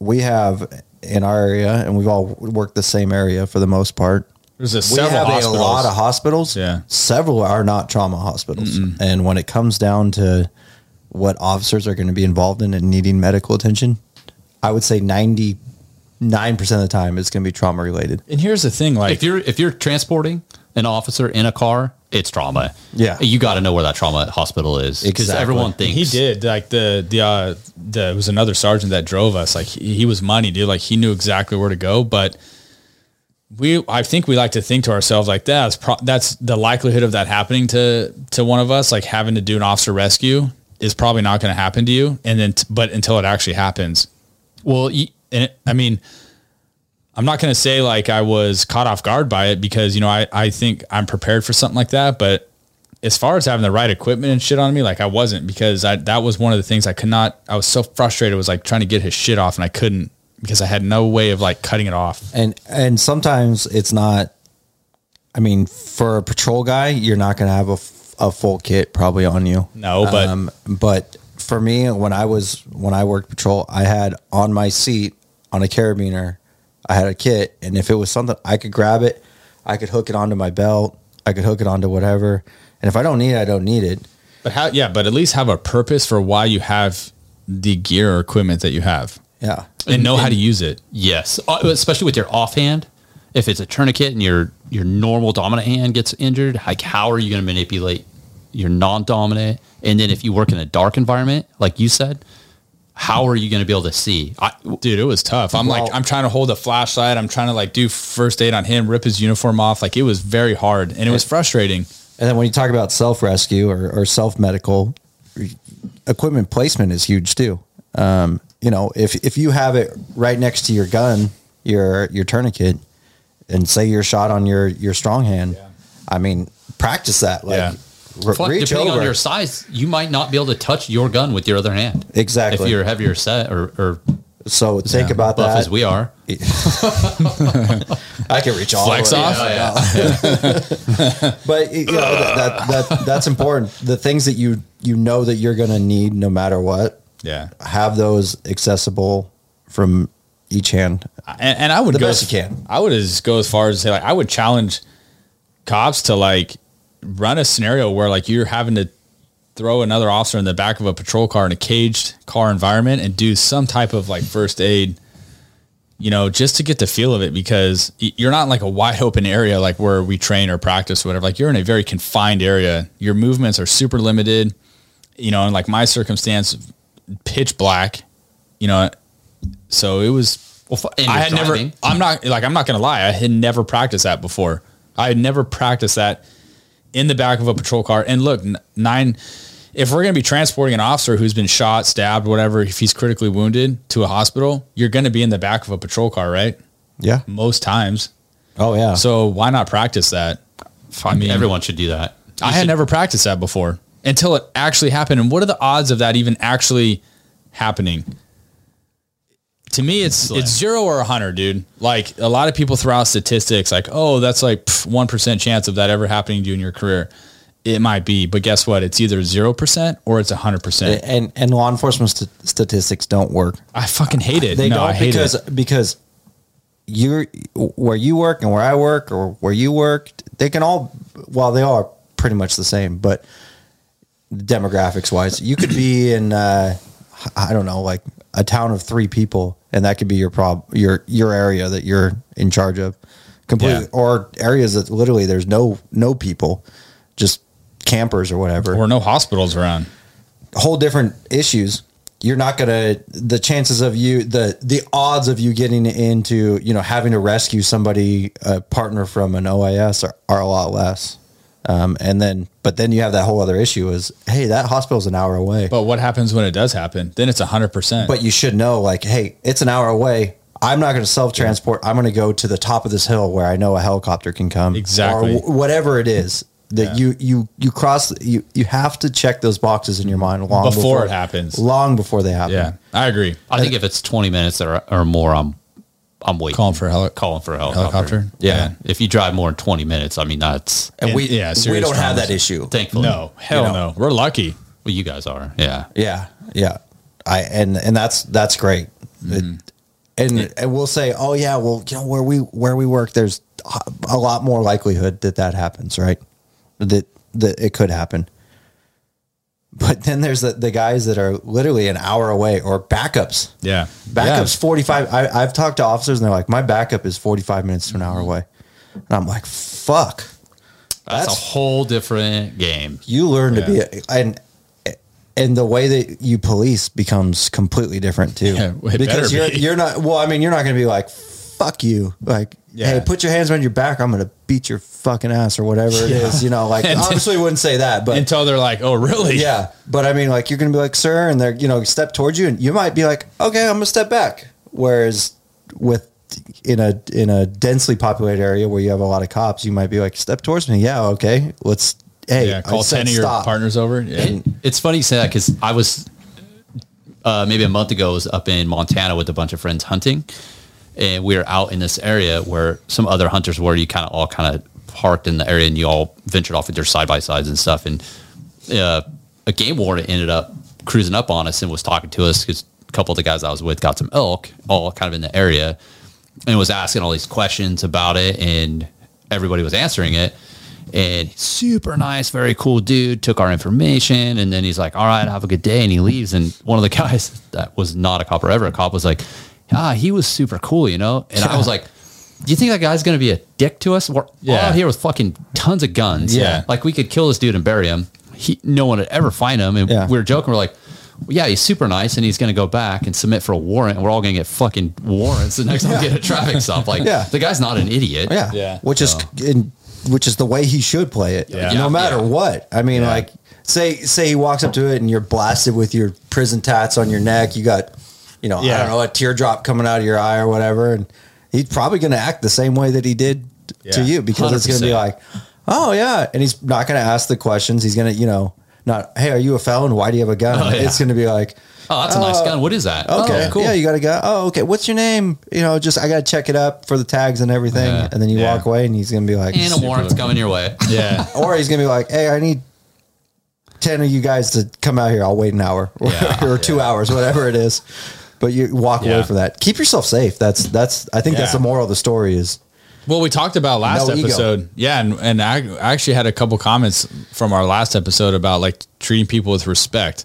Like so many cops fail to do that, and it's like, dude, like who, like who are you trying to impress? You know, like because you can p- punk somebody out because you're the cop and like they have to do what you say. I mean, that doesn't mean you should talk to people like that. There's a time and a place for it, but yeah, you don't treat everybody like that. Like treat people with respect. Honestly, like cops get so butthurt about like people lying to them or like like oh you find a dope or what like something stupid right in their backpack. Like that's not my backpack, but like you're like okay, well whose backpack is it? Right? Like some guys will fucking tee off on people like that. It's like just laugh about it. You know, even that somebody gives me a bad name. In the back of my mind, I'm like, okay, why is he giving me a bad name? But I'm gonna probably laugh and joke about it with them face to face because I don't want him to to know that I'm like keying off on that. well, Just I don't know. I treat it like the game that it is. It's it's cops versus robbers. It's when a we, game, When we were yeah. kid, it was it was cops versus robbers, right? Everyone And be the robber. you know yeah and it's nowadays it's in law enforcement hey they they don't want to go to jail they don't want to get in trouble so Yeah. what You are they going to do and i'm be like i got you and then, and and half the time or or even more than half the time they'd be like yeah you got me this, Yeah. this time you know Yeah. but i'll get away next time you're like yeah you might you know i don't know Depends on the cop. Yeah. You might. Yeah. Yeah. So anyways, yeah. I mean that doesn't mean you have to let your guard down. You shouldn't for sure, especially if someone's lying to you. But you can also treat people with respect and just laugh it off. Well end of the day. Who it, it goes to eliminating the threats that you can immediately like hey if i if i can walk up to you um, you know i've always in in california where we work probation parole i can detain i can search for the most part i know some especially parole but some things change not. Washington. but i mean i could pat search at least um i would hope uh but eliminate those threats if you can like hey just a you know hey I, I contact you i'm like hey man i just you know i don't know you you don't know me just so that we can sit here and i can be a little bit more chill and you can be chill let me just you know pat Yeah. you down make sure you don't have a gun or knife on you or anything Yep. like that quick quick something like that like i don't i don't i'm not gonna go through your pockets or anything Yeah. like that Yeah, it's all about half the, approach. time that that works and then and then you can you could i'm not saying bring your guard turn it off right no, I'm not saying but that you either. bring it down a little bit you Yeah. can and that's when you can be like you know a guy puts his hands in his pocket you don't need to be like take your fucking hands out of your pocket. Ooh, watch that wine. yeah. Watch that vino. But you know you don't have to be like take your fucking hands out of your pocket. Be like you can sit there and have a relaxed conversation because a lot of the times i'm i'm guilty of it. I'll be talking to somebody and stick my hands in my pocket or whatever nervous whatever it is. And, and that's what they're doing. It's not they're trying to reach for a weapon but and if they're doing that use use it in your behavior in, in your advantage too Yeah. being like hey you know since you want to keep putting your hands in your pocket just to make things everything a little bit safer you mind if i just pat down your or maybe even search your pockets if, you, if you can get to that Yeah. that's a consent search done Dude, that's why knowing what you can and can't do is crucial in this job. No no case law. You know, know what you can and can't do.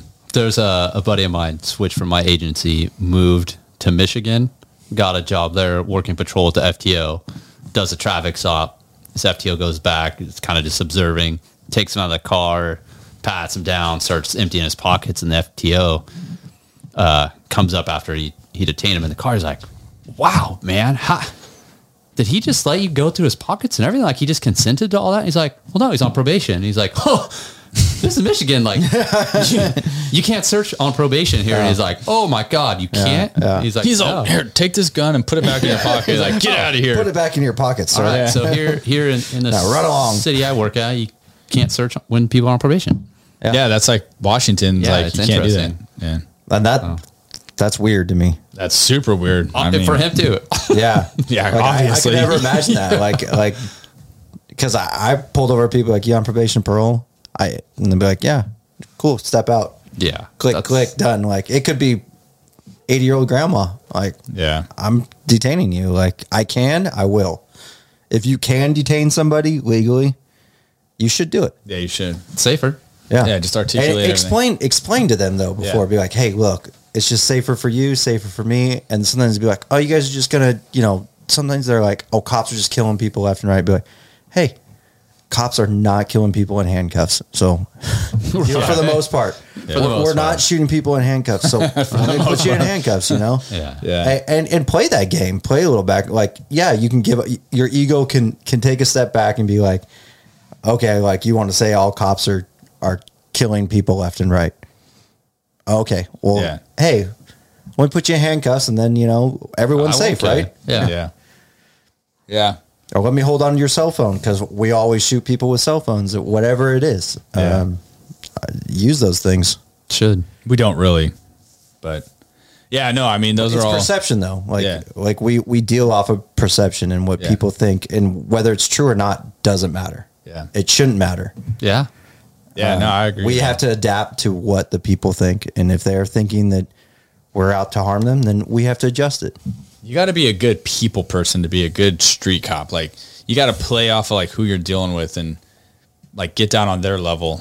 Um, you know, it just all depends on you have to like recognize who you're dealing with and like be able to kind of adapt to their environment. I've. I've seen that go bad though i've seen officers trying to get down on their level and well, don't like- sound stupid. Yeah. but like if like don't i mean go down to your level that you think it Like it knowledge-wise? is, is of their level you Yeah. know don't don't like being like oh i'm you know i'm from the streets too or whatever and like No, I don't mean, i mean like, like, that. I've, I've seen it i've I seen people every No, I have. I have. that, I've definitely seen that. What's yeah Every i mean like does and that. or I, I, I think you just play cool, dude. Just like just play it cool, downplay things if you can, and but in the back of your mind or in the back of your head, like have the plan For like a leg chase or something, just be ready for that leg chase. yeah that leg bail. Leg bail. Yeah. I'll leg it. bail I'll get it. is it legs or I just can't believe you guys leg, have never heard of that. i've never heard of that I hope somebody leaves a comment. Like if you've ever heard of the term leg bail, please, for for my sake, just throw it out there. Um, Zero comment. But no, I don't mean like, yeah, don't don't try to act like somebody you're not. Just be cool, dude. Like be you. If anything, I guess is what I'm trying to say. Just be natural. So, anyways, those are some great great training ideas and tips, topics for you guys. You know, maybe you'll take a if you're listening and heard one of those training ideas, like take it, run with it, take your team out there, apply it. You know, we, we challenge you, like we give you these things, like go out and apply it now. Yeah. Um, and and then I, I also want to bring up like your pre-op planning, especially if you're on a large team or something like that. Have a pre-op plan, or if you if you have the ability to, like if it doesn't have to be a team, it can be, hey, we have this downtime in patrol. We're gonna go try. We're gonna go do this probation search at this guy's house because he's a bad person, and we can. I like that, and we can. Yeah. Um, you know, say, hey, okay, here's here's what we're gonna do. Here's what I'm gonna do. Here's what you're gonna do. If it goes bad, this is we're gonna we're gonna fall out. We're gonna keep containment of the house, or or hey, we're gonna if we make it inside and we know he's in a room, we're gonna stay in the house, whatever it is. Um, knowing that nearest hospital, talking about it, Yeah, that's crucial. having an evac plan if something goes bad, and like you guys said, if if it's crucial, we're we're taking you. If it's Yeah. not, we're gonna call for a medic.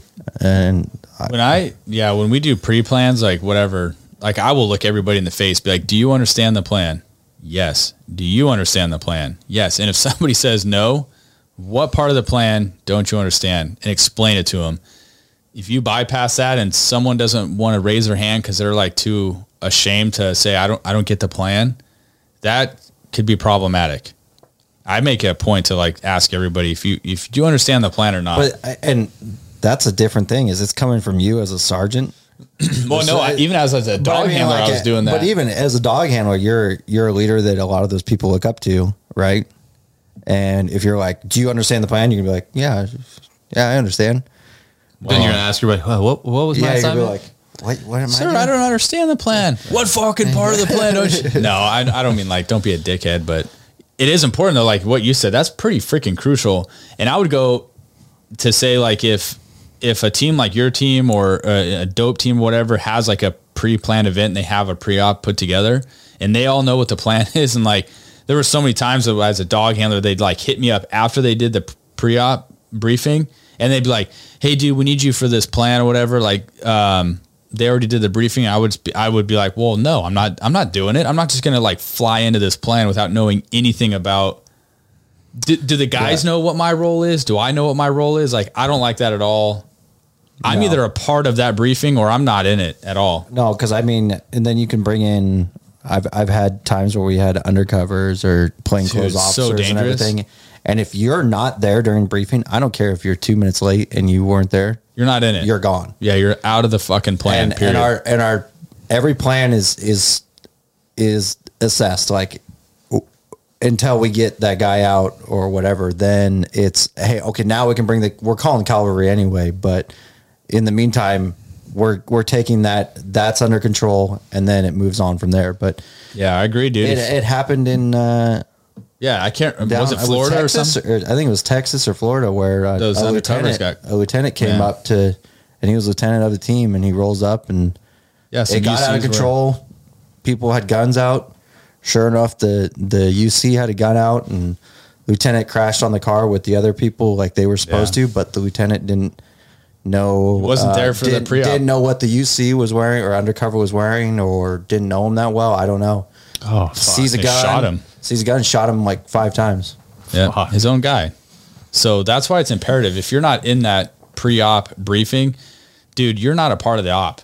No, yeah, and, And if someone asks you to be a part of the op and you missed a briefing and they they know what it is and they ask you to come into it and you've already missed it, dude, you got to tell them no, I'm not in it, or I need we need to I need to be briefed up on what's going on, Yeah. and they need to be briefed that I'm now involved in this. You don't just wing stuff like that. That is so dangerous. yeah, And I use that example that you're talking about. It's caught on video. I want to say it's on like cops or something where yeah, It's all it- caught on it- video, dude. Yeah, it's all on video. It, they show it. It's it's fucking in shot his own guy, dude. It, because in such high stress, he like failed to recognize his own guy in plain clothes and shot him. So don't don't do that. Like, man, don't. You're not a part of an op if you miss that briefing. That's so so important. Yeah, and, and you. I mean, like. UC is kind of a, a whole different story. Yeah. undercover, like advanced, kind of different thing. Like you're probably on patrol. You're not going to be dealing with an undercover No. or a rescue or something like that. But it's it's something to think about. At a smaller agency, you might. If they're putting something together, you could very well be a part of something like that. I'm just saying, like, yeah, you bring up a really good point. If, like, I, I and you should agree. And, and if that if your department is so small that they can only have an undercover, then you maybe you shouldn't be you shouldn't have an undercover like it's just in my my opinion when i've done undercover like once or twice and and i wanted to know who my rescue was. I would too if I was the And- undercover guy. Who's coming to save me. and and i and i would ask him like hey so what, what's the plan? Like and usually it was like hey i'm grabbing you. And you know the other guy's like i'm taking threat whatever it is. And if you're unfortunately sometimes if you're that rescue you have a vest on your partner doesn't your partner's in there you're getting in between them like that's that's your job. Yeah. and it's a it's a it's a weird situation to think about because i've done rescue or i've been the rescue never had to do it luckily knock on wood Fuck. Have you guys? Did you guys ever have a um, like a code word if like shit hit the fan? There was like ours is always like avalanche. So like if you I got you know, like- avalanche is used a lot. Like I, I've we've always wondered, that like- in entries, like if you if you do an entry, avalanche is Get out. GTFO. I've always wondered, right? has Yeah. anybody ever used that shit hits a fan? Like I could just imagine like shots are being fired or something goes wrong and someone's all avalanche. No, I- Like, we had. I we call had- bullshit. we had staged to be the rescue team and different takedown cars or around the building and stuff for UC operations. And it was always in a sentence. And you'd use the, you know, like the top you know, I'm not drinking Starbucks right now or sorry. You know, like Yeah. there was always something that But I'm saying like at like you're doing entry into a house and like shit goes bad. Like rounds are being fired or something goes bad. Like there's that one word where like you're supposed to say and everyone bugs out. ours it's is like- avalanche. We had It has like it. avalanche, right? so Yeah, I guess everyone it. uses I use avalanche. avalanche too. Yeah. We, Has we had- anybody ever used it? Like Yeah, has had anybody a- actually said avalanche? Yeah, the team had actually used it on a real entry into a bedroom. They found some type of explosives and they said avalanche. It was the last room, thankfully, so the house is clear, but they're like, hey, avalanche, like, That's crazy. we got to go. And then, you know, I was like, fuck. And then you do your reverse movements out. And then it's like, well, what the fuck was going on? Yeah. well, I guess we all have the same code word. Anyways, Yeah. Super code.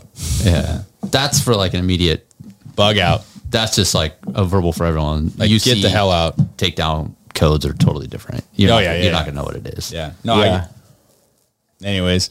all right. Well, do you guys want to wrap it up? I mean, I, I thought that was a great conversation on training and giving some tips on, you know, even on small teams, you can apply those training tips and go out and apply them. And, you know, if you only have a couple guys on a patrol squad or whatever, like you can use those training techniques. Um, I really like the model homes, homes one. I mean, because those pop up everywhere. Like what a what an easy way to get access to a house to do work on several different things: room clearing, angles, lighting, all of that. So it was and, good. and get with uh if you're a patrol person get with your tactical guys your swat team or if it's an ancillary where they're on your patrol or they're on your shift or Yeah. if they're full-time be like hey uh how how can we clear this room? And you know they're gonna be like okay it's six of you. And you're gonna be like no it's two of us. Like go through it with two or 3 because most of the time it's two or th- Yeah, three, tr- three i would hope you you could get three but train realistic. Yeah, don't train outside of like your means of what you operate with because then it becomes unrealistic. You got to train what's realistic. Yeah, and have those guys walk you through it and have them make fun of you and be like, "What, what the fuck were you thinking? Like, what are you doing? Like, Yeah. That's yeah. the environment to learn. mess up." Mm-hmm. Yeah, go out and make mistakes in training because when when it comes down to it, you don't want to make that mistake Because the in real life. the the steps to do it are, you can do it in any, you can do it in an open field for all. You Yeah. can be like, "Hey, there's a box here. How do you do it?" And we've done that in our in our garage before. We had tape on the ground Yeah. because once you're in, I would hope that after doing it for a certain amount of time, you know how to address couches and beds and, and things like that. Yeah. So yeah, that that helps to practice it. But if you don't have it, just hit a corner somewhere. I don't I know the corner of a house is, or the corner of a building can be a door. Yeah. if, Yeah. if you treat it that way. Mm-hmm. Yeah, for sure. Yep. Or I hope you have a station that's indoors. Clear the station. I don't, know. think. Yeah, I don't think we're dealing Indoor with. station sounds nice. Yeah. yeah. If you're a cop and don't have a station, Indoors. yeah. you should probably go lateral somewhere else. Yeah. Go go work go work somewhere else. Anyways, all right. Well, shoot. Anything else? No. You have anything? Be safe. Yeah. Yeah. Be safe, guys. Thanks again for tuning in. Honestly, we seriously appreciate it. If you're listening on iTunes or an uh, podcast app, give us a rating on iTunes. If you're listening on YouTube, we appreciate it. If you like it, please obviously subscribe. Share it with a friend too. You know, I mean, um, if you guys think there's value in what what you're listening to, then, then share it with a friend. But um, until then, I guess we'll see you all next time. Later. Hey, our shot fired. Copy additional shot fired. Shot fired, shot fired. Shooting at us. Suspect shooting an officer.